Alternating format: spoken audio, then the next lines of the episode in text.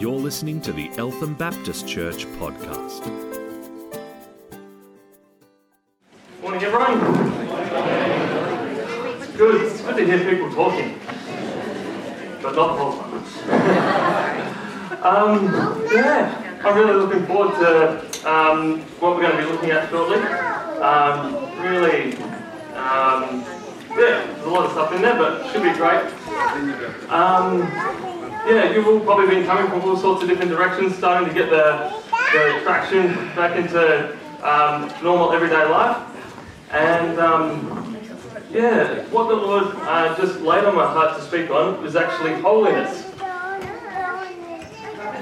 Not much excitement out there. so it was actually holiness. Yeah, yeah, yeah. Got some, some mixed responses. Um, but it's interesting. I've, I've been thinking a lot, and the Lord's been um, opening my eyes to see things um, in the Scripture um, and experience the reality uh, of holiness in my life more and more. Not to say that I'm holier than thou. no, I just want to. Um, I really want to honour the Lord, and that's what I see in Scripture. So. I just want to read out to you some of maybe how, when you think of being a holy person, some of apprehensions you might face or feel or experience. There's probably a whole lot more. These are just ones that have come to my mind, and some of these I've experienced for myself.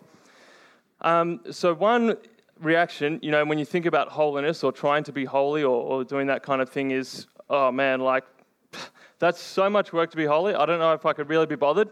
I'm going to get to heaven anyway, so when I get there, you know, I'll be perfect, it'll all be sorted, you know, so, you know, I'll have a, I'll have a bit of a crack, but, you know, I'll wait till I get to heaven and then I'll be perfect.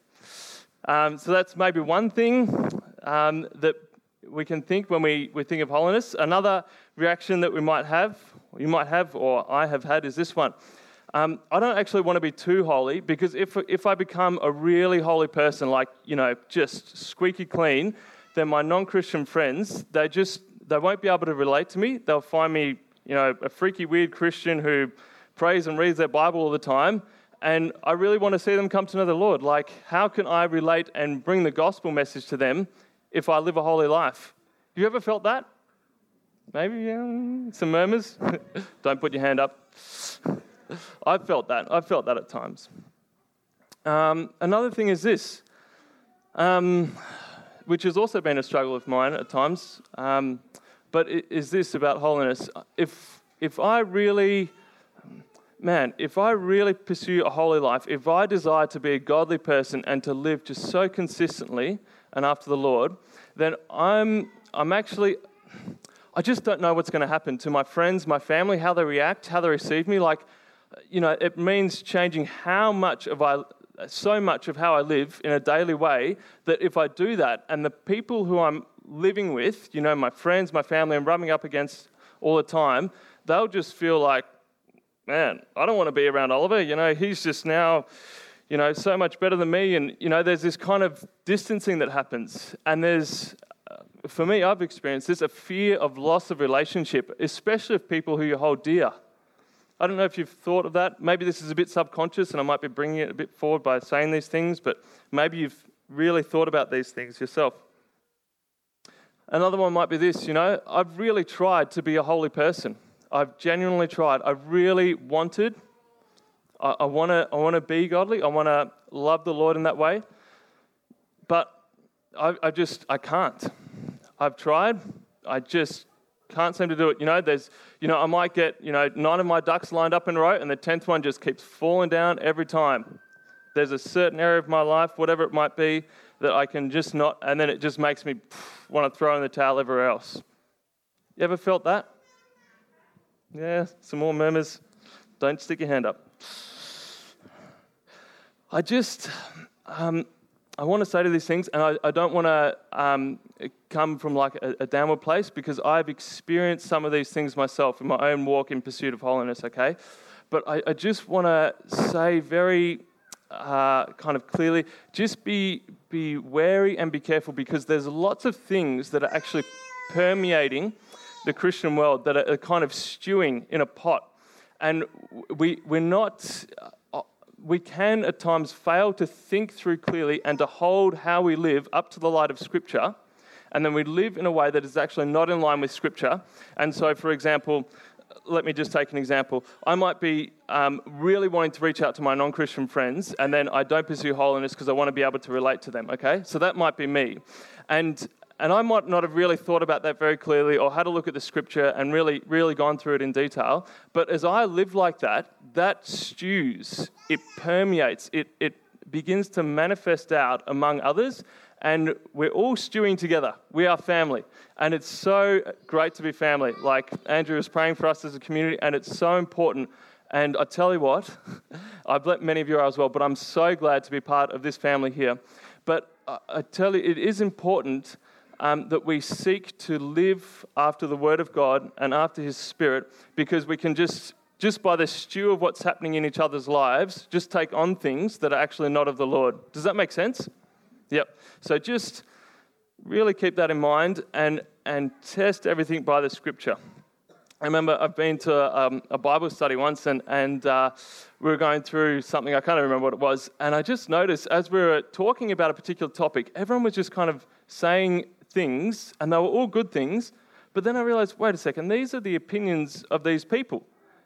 These are like, is this coming from the scripture? And then I thought about it and prayed, and you know, bang, a scripture would come to mind, and this is the Holy Spirit often triggering these scriptures, and I'd be like, oh, actually, that's that's out of line, or that's out of whack, or you know, I see that scripture, and, and you can test it like that. So just be in the Word as much as you can, and seek to do that. And yeah, seek a holy life. But I just, I thought what I'd start, start off by is just trying to adjust our paradigm more scripturally, okay?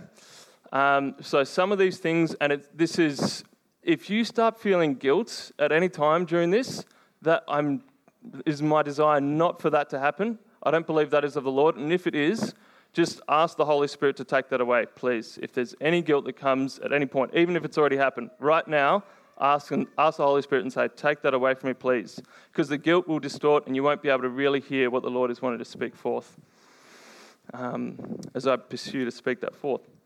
Um, but yeah, if we, if we have this mentality of, oh, I can't really be bothered about holiness, you know, I'll wait till I get to heaven. I remember um, when I was in high school, I had a friend. She was kind of in church and associated and a leader in the youth group and stuff. And I remember her saying, Oh, I don't really care how I live. It was something to this effect. I don't really care how I live. I'll just ask for God's forgiveness, you know, after I've done everything. And that's kind of, that'll be fine. And it's that sort of mentality. And I just want to read to you from Scripture. I feel that that is very dicey, very dicey. If, if, if you're thinking or feeling or living like that, it's very dicey, and the, the scripture is very weighty. Like there's some very heavy things. So I'll just read to you. This is from Hebrews uh, chapter 10, verse 26. Um, and I'll be flicking through the scripture a lot. Keep up if you can. If you can't, just follow along. I'll read out. Hebrews 10, uh, verse 26. If we deliberately keep on sinning after we've received the knowledge of the truth, no sacrifice for sins is left I'm not saying this. This is what it says in the scripture. You can read it for yourself. No sacrifice for sins is left, but only fearful expectation of judgment and of raging fire that will consume the enemies of God. This is in the New Testament. Anyone who rejected the law of Moses died without mercy on the testimony of two or three witnesses. And here's the punch how much more severely do you think a man deserves to be punished who has trampled the Son of God underfoot? Who has treated as an unholy thing the blood of the covenant that sanctified him, and who has insulted the Spirit of grace. It's very heavy words. And I just, I want to say that with the force that it is in Scripture, that if, if you're in that place where you have a, a not, I can't be bothered mentality to holiness, I just, there's, this might not be, but it seems like it could be in that direction if we deliberately keep on sinning. If you're just in that place where, oh, I can't really be bothered, I'll just. There is some, a very clear warning in Hebrews, and that is kind of the extreme end of the spectrum. At the other end, more lighter end, in regards to this, this is from Matthew chapter 5, verse 19. Jesus says this Anyone who breaks one of the least of these commandments, so the least, the least important commandment, and teaches others to do the same, will be called least in the kingdom of heaven. So there's some weighty warnings in the scripture that we find about kind of deliberate sin, about kind of intentionality. If, if there's um, a, a breaking of the least commandments and teaching others to do the same, there's some heavy stuff that's said.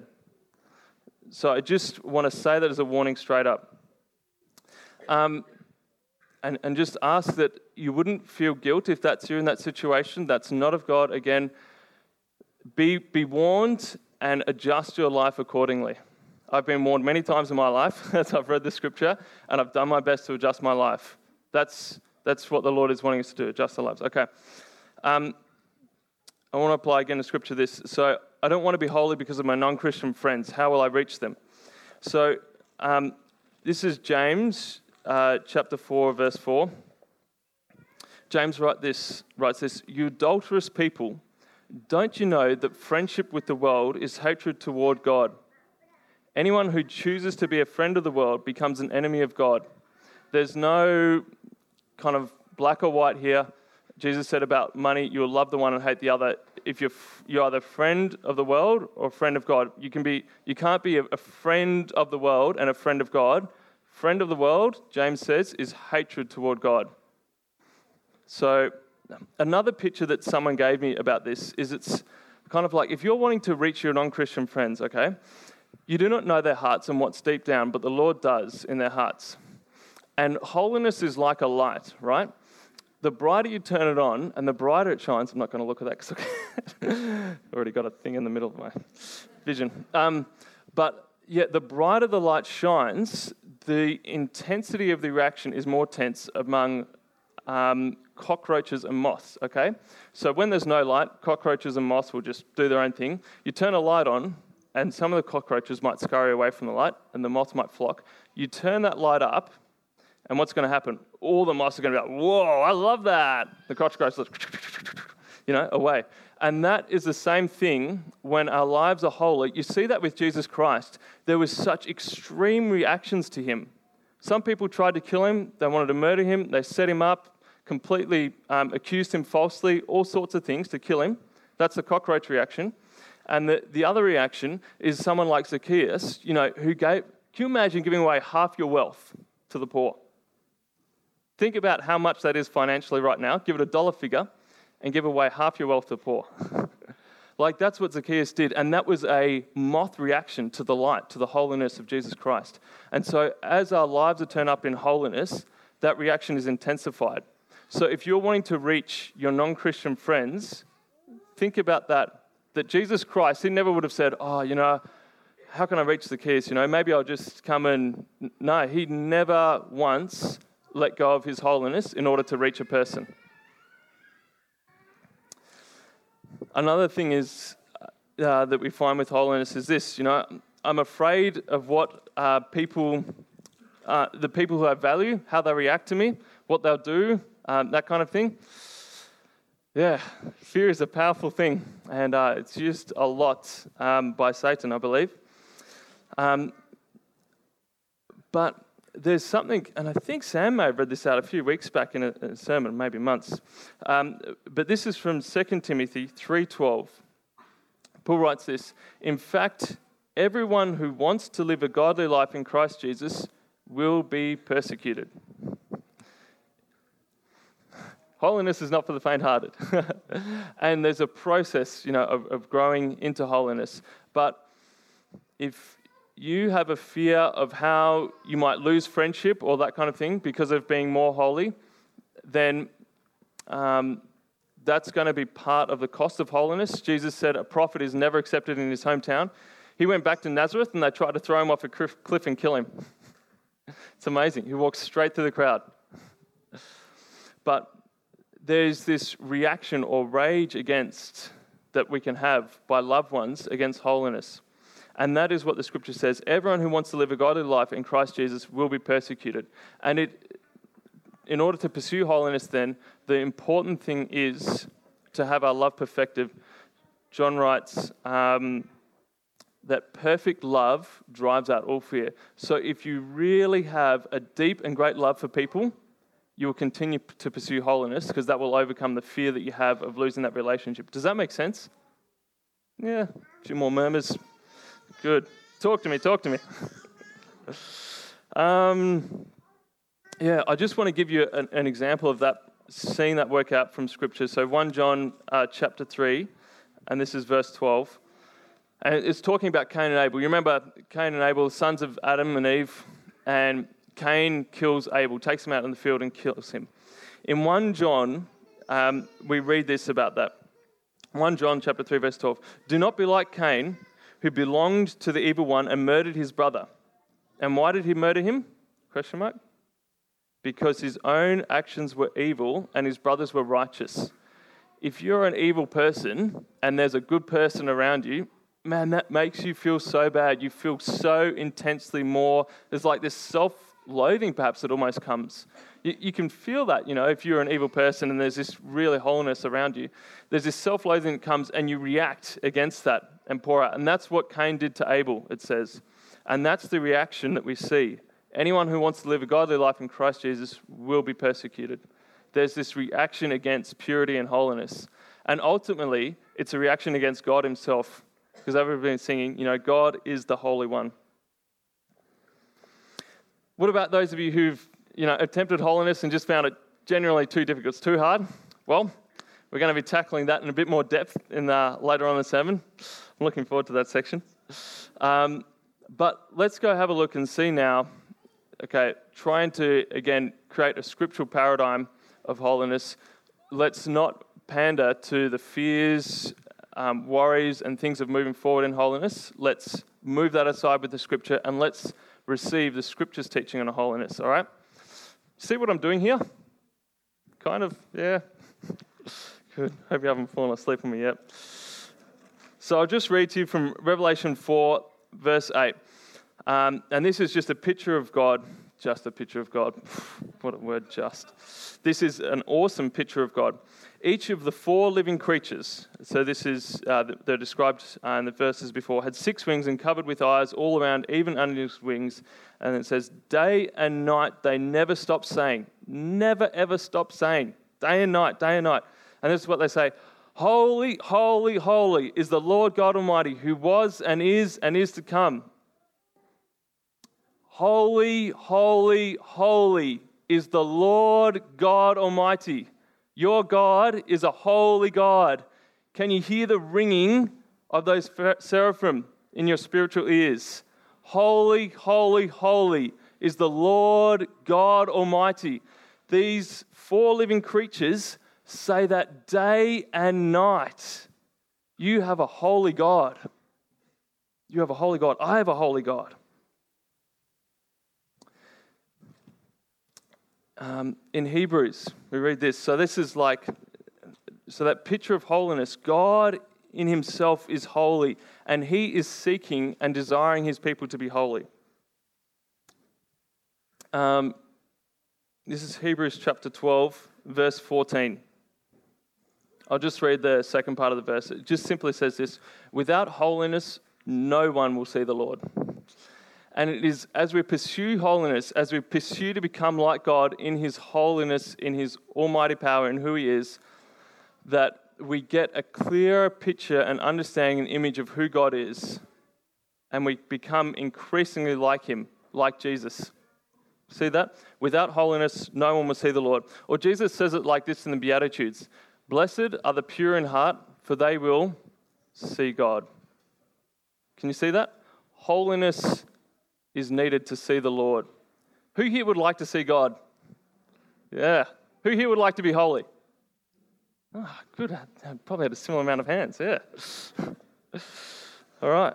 Um, okay, so we need holiness to see God. Come to 1 Thessalonians chapter 4, verse 3. I try and use the scripture so much so that what I'm saying is not going to rest on my kind of well crafted sermon, my wise words, but so that what I'm, what I'm saying, if you choose to put your faith in what I'm saying here, that it rests upon the word of God. So that's why I'm trying to saturate with scripture and again create this paradigm. Cool? Yeah. Thanks, Jeanette. Yeah. Great. Okay, so 1 Thessalonians chapter 4, verse 3 reads like this. You know how um, I've thought of this a lot, but as a young person, I was like this, um, and I still am to some degree. But you know, I want to know God's will for my life.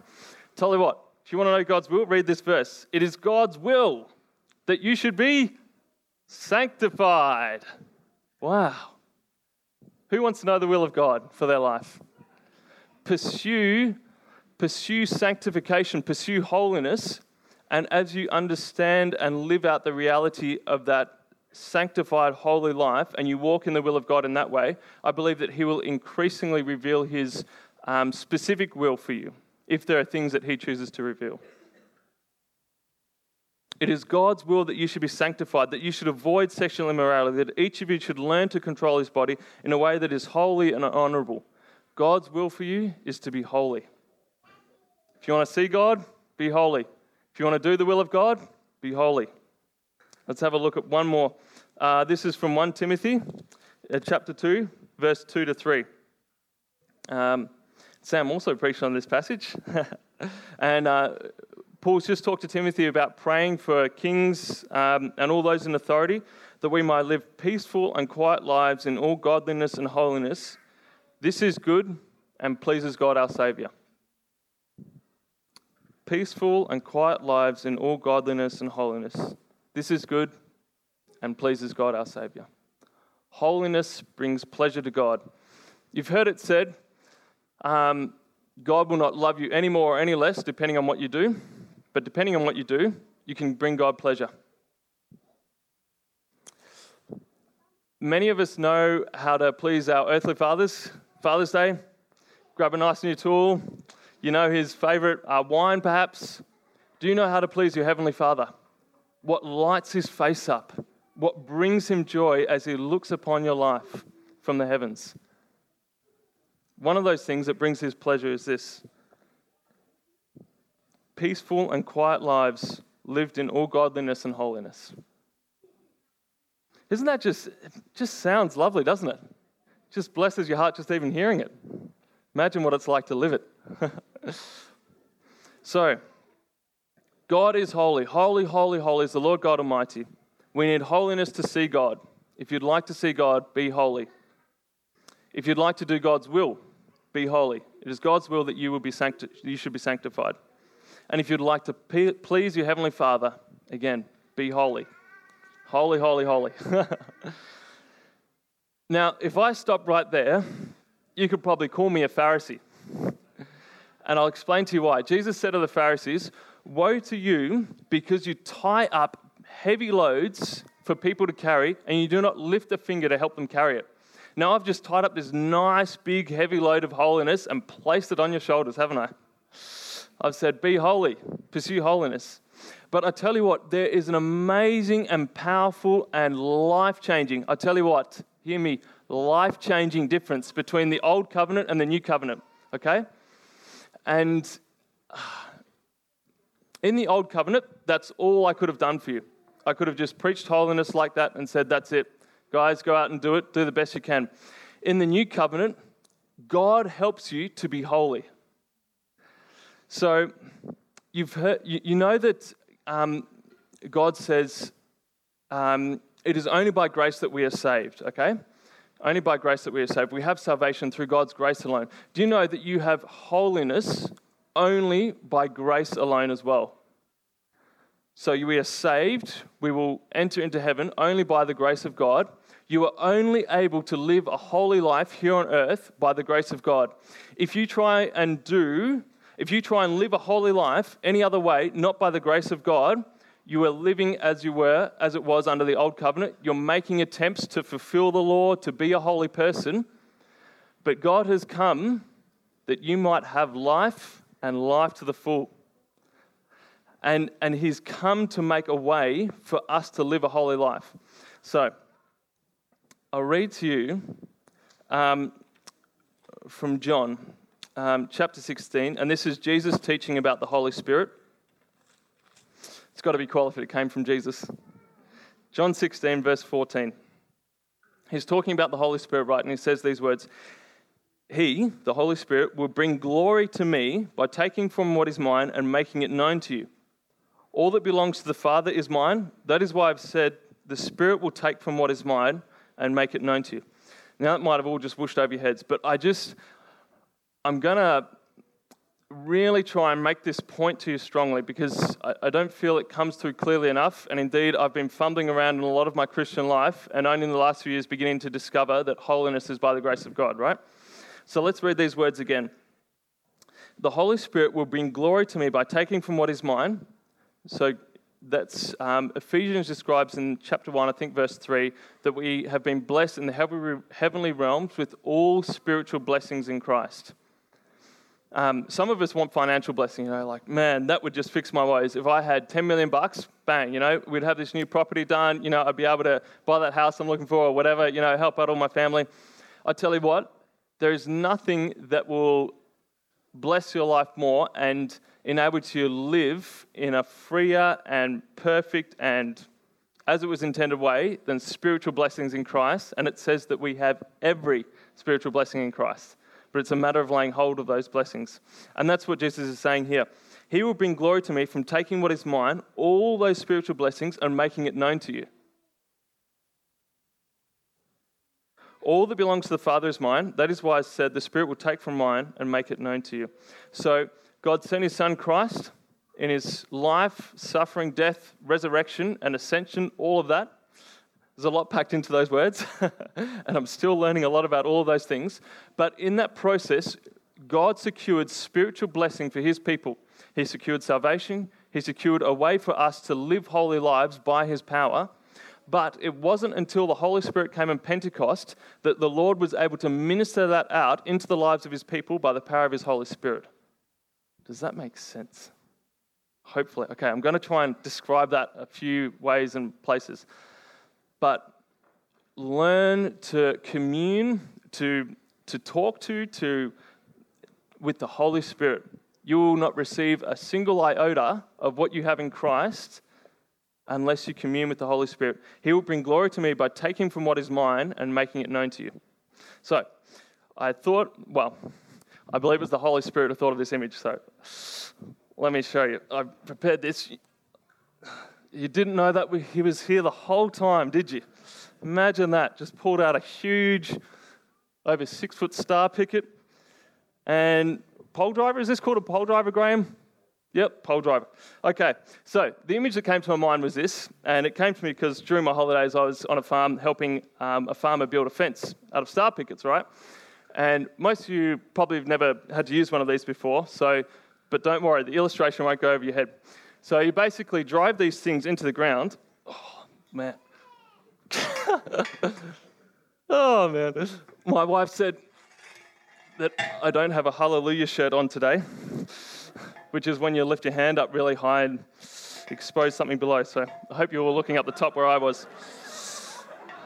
But, um, and don't go and watch this back on the video now just to see that part.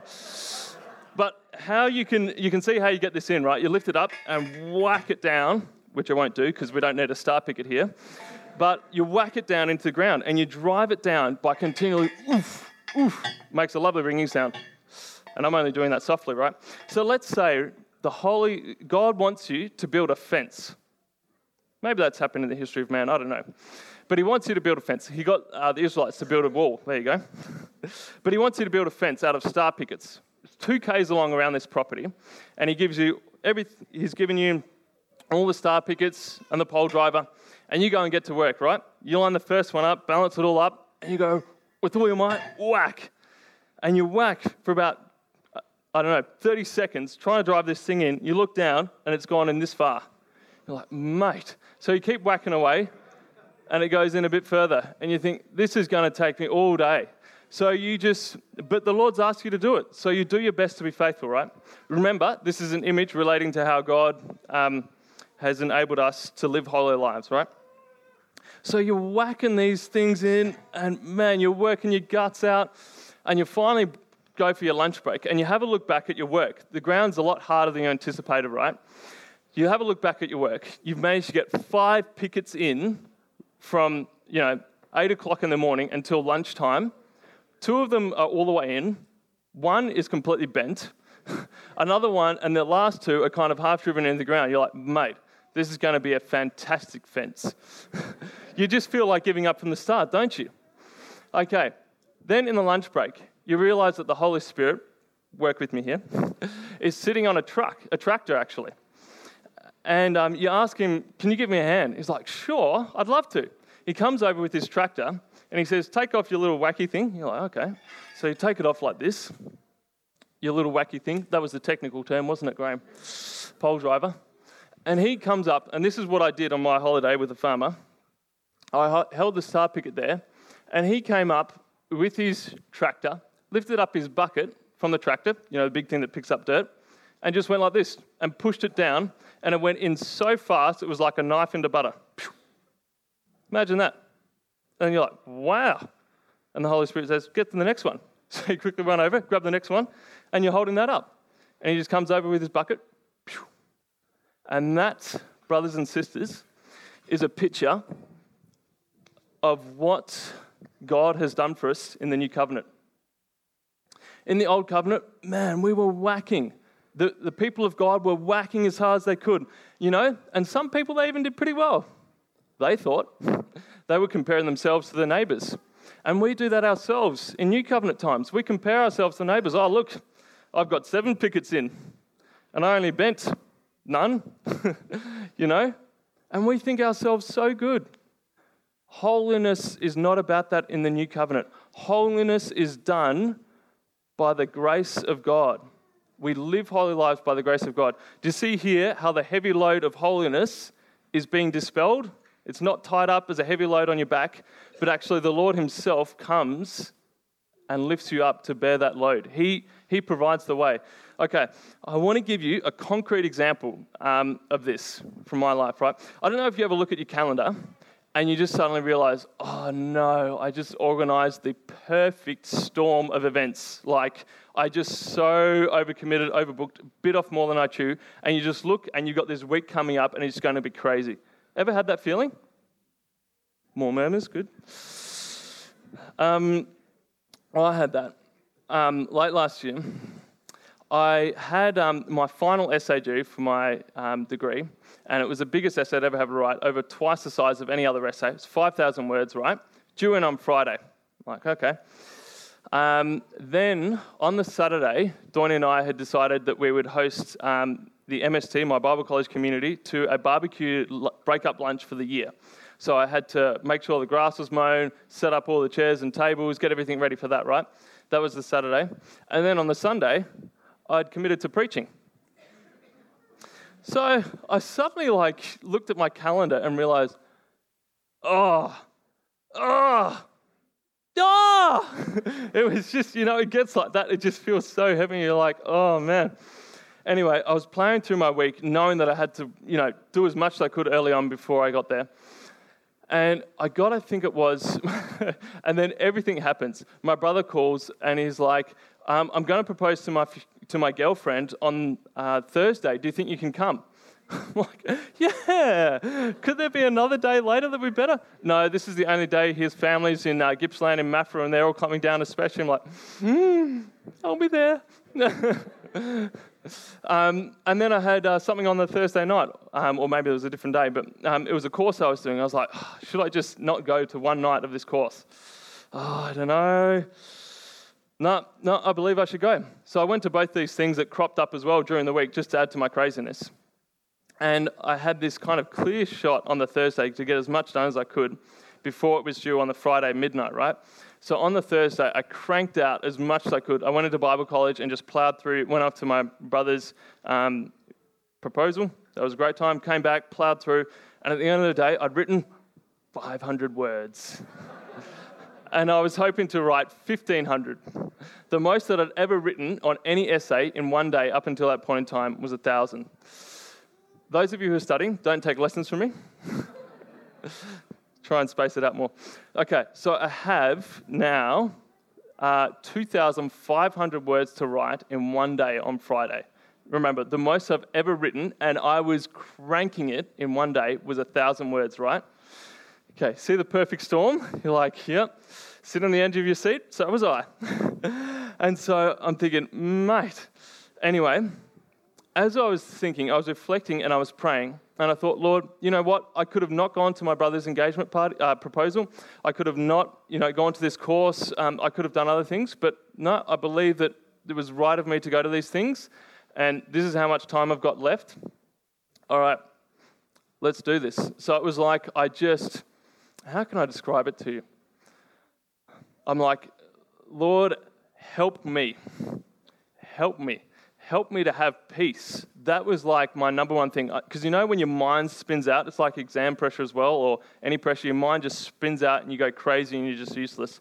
I was like, help me to have peace. So I sat and I wrote this essay and I finished it off that night. I tell you what, with perfect peace, did not worry at all the whole day. Dwayne can testify to this if you like. You can ask her. I even had times I took breaks, went up, had a cup of tea, played with Hadassah, and I smashed out 2,500 words. you know who you're applauding there? The Holy Spirit. You're applauding the Holy Spirit because me on my own, whack, whack, whack, whack. I'm getting nowhere. Holy Spirit comes along, Oliver, let me put that 2,500 words down for you. Bang. Glory to the Lord. Glory to the Lord for that. So I've relied on Him, right? And uh, for the sermon, I had to get the details out to the church. All I'd given them was the Bible passage and the title, and that was it. I hadn't touched it till then. On the Saturday, I woke up, started mowing, doing this stuff on the grass, and I realized I was starting to get stressed that I was mowing. I was getting frustrated. I was like, Lord, where's this coming from? In my, in my mind, praying to Him. And I realized that I wanted to look my place to look so good and so perfect that I was taking all this detail and trying to look at, you know, and I'd put this weight on my shoulders. And the Lord was like, You don't need that, Oliver. You don't need to try and impress people. Just take that off. And so I was like, Phew. So I just relaxed into the mowing again. You see how the peace was being stolen, but the Holy Spirit helped me to restore it? He helped me to see that. Okay, so then I have a bit of time in the afternoon to write this sermon for the Saturday wrote the sermon. Um, again, the Holy Spirit really helped me to do that. Saturday night, uh, we had the barbecue. It was a great time. Sunday, went to the church and preached a sermon, and it was like, how did that happen? How did it happen? There, by the grace of God. It was the Holy Spirit.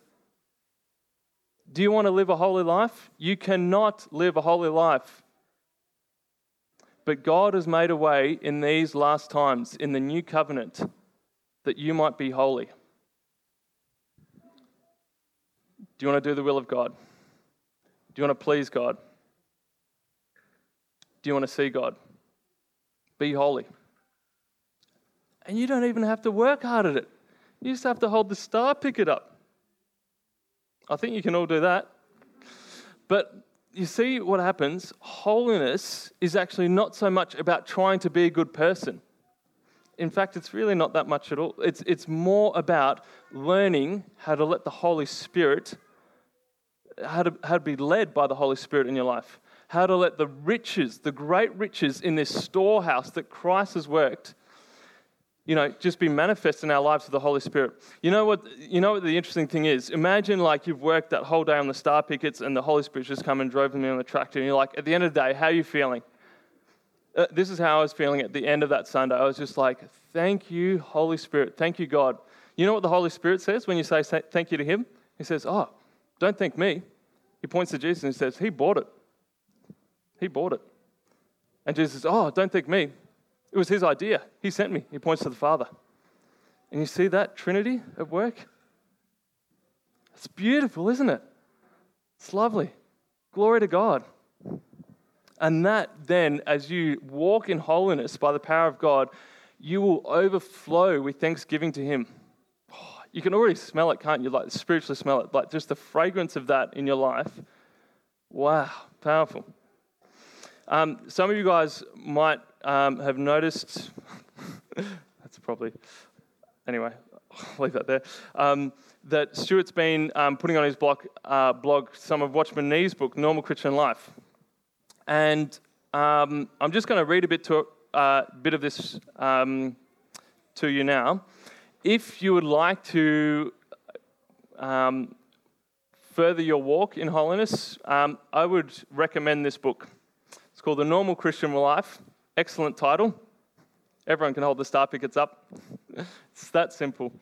And this has really helped me in laying hold, and I'm rereading again. And you'll see sometimes quotes on Stuart's blog from this book. But Nee says this Living in the Spirit means that I trust the Holy Spirit to do in me what I cannot do in myself. This life is completely different from the life I would live naturally of myself. You can see all that now, can't you? What he's describing. Yeah? Each time I'm faced with a new demand from the Lord, I look to Him to do in me what He requires of me. It's not a case of trying, but of trusting. Not a case of struggling, but of resting in Him. If I have a hasty temper, impure thoughts, a quick tongue, or a critical spirit, I shall not set out with a determined effort to change myself. I shall not set out with a determined effort to change myself. That's old covenant folly. But instead, reckoning myself dead in Christ, he unpacks that more, and there is a lot in that one sentence. But reckoning myself dead in Christ to these things, I shall look to the Spirit of God to produce in me the needed purity of humility or meekness, confident that he will do so. This is what it means to, and he quotes from Exodus 14:13. This is what it means to stand still and see the salvation of Jehovah, which he will work for you. Isn't that lovely? Let me read to you just from Galatians. I'm about to wrap. Uh, this is Galatians chapter 5.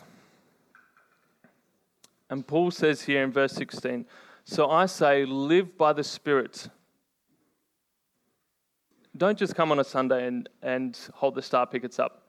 Don't just do it when you're at work trying to put on a good show or live Make this the way you live. Learn how to live. This is holiness. So I say, live by the Spirit, and you will not gratify the desires of the sinful nature.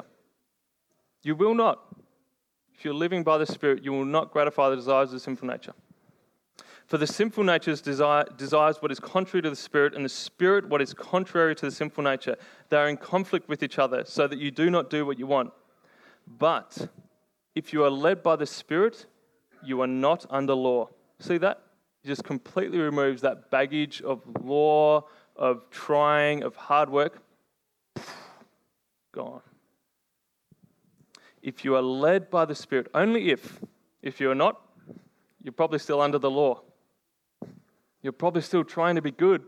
Can you feel the heaviness, the weight? I've been weighed down by it myself, and I'm learning how to be led by the Spirit. If you are led by the Spirit, you are not under the law. Hear the freedom of that. And he goes on in that very well known passage, a few verses later, to say this the fruit of the Spirit, the natural byproduct. What's going to happen? Just all this behind me abide, fruit, glory. The fruit of the Spirit. What's going to happen? Simply as you hold those star pickets up. It is love, joy, peace, patience, kindness, goodness, faithfulness, gentleness, and self control. Against such things there is no law. May that fruit of the Spirit be ministered into your lives, and may the desire for the delight of those things compel you on towards holiness by the power of God. Um, I'm just going to close uh, from 2 Corinthians chapter 7. Um, but before I do that, um, tonight, if you are interested in pursuing holiness more and you struggle with your tongue, and you find it difficult to control your tongue, um, I'm going to be talking on uh, having a holy tongue tonight. So uh, feel free to come along to that. But yes, let me close with this passage from 2 Corinthians 7. Since we have these promises, dear friends, these promises, the riches of Christ made manifest by the Holy Spirit. Since we have these promises, dear friends, let us purify ourselves from everything that contaminates body and spirit, perfecting holiness out of reverence for God. Out of reverence for God. Heavenly Father, I just, you know, Lord, that I'm learning. I am still learning, and at times I try and go back to my old pole driver, try and get glory for myself or whatever it might be that drives me back there, fear. But I'm learning, Lord, and you're showing me how to just simply hold those star pickets up, that your Holy Spirit just comes along with that nice big tractor bought by the blood of Christ and the life of Christ, sent by the Father, and just drives that picket straight into place. So easy. And I thank you, Lord, that you've shown me some of what that life is like. And I confess to you that, and you know this, Father, I don't live like that all the time, but I want to, Lord. And this is holiness, as you have shown me. It is learning to live led by your Spirit. Lord, and I pray for your people here today, my brothers and sisters, your children. Lord, for those who have a deep longing in their hearts for holiness, and I believe we all do, Lord, because that is how you intended us to live.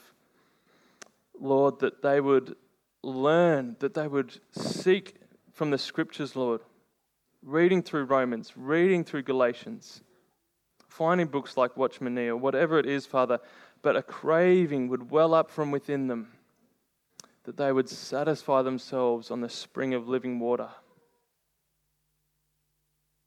and that they would be able to live that out and be blessed by that. Lord Jesus, we give you great thanks for purchasing all of this with your precious blood.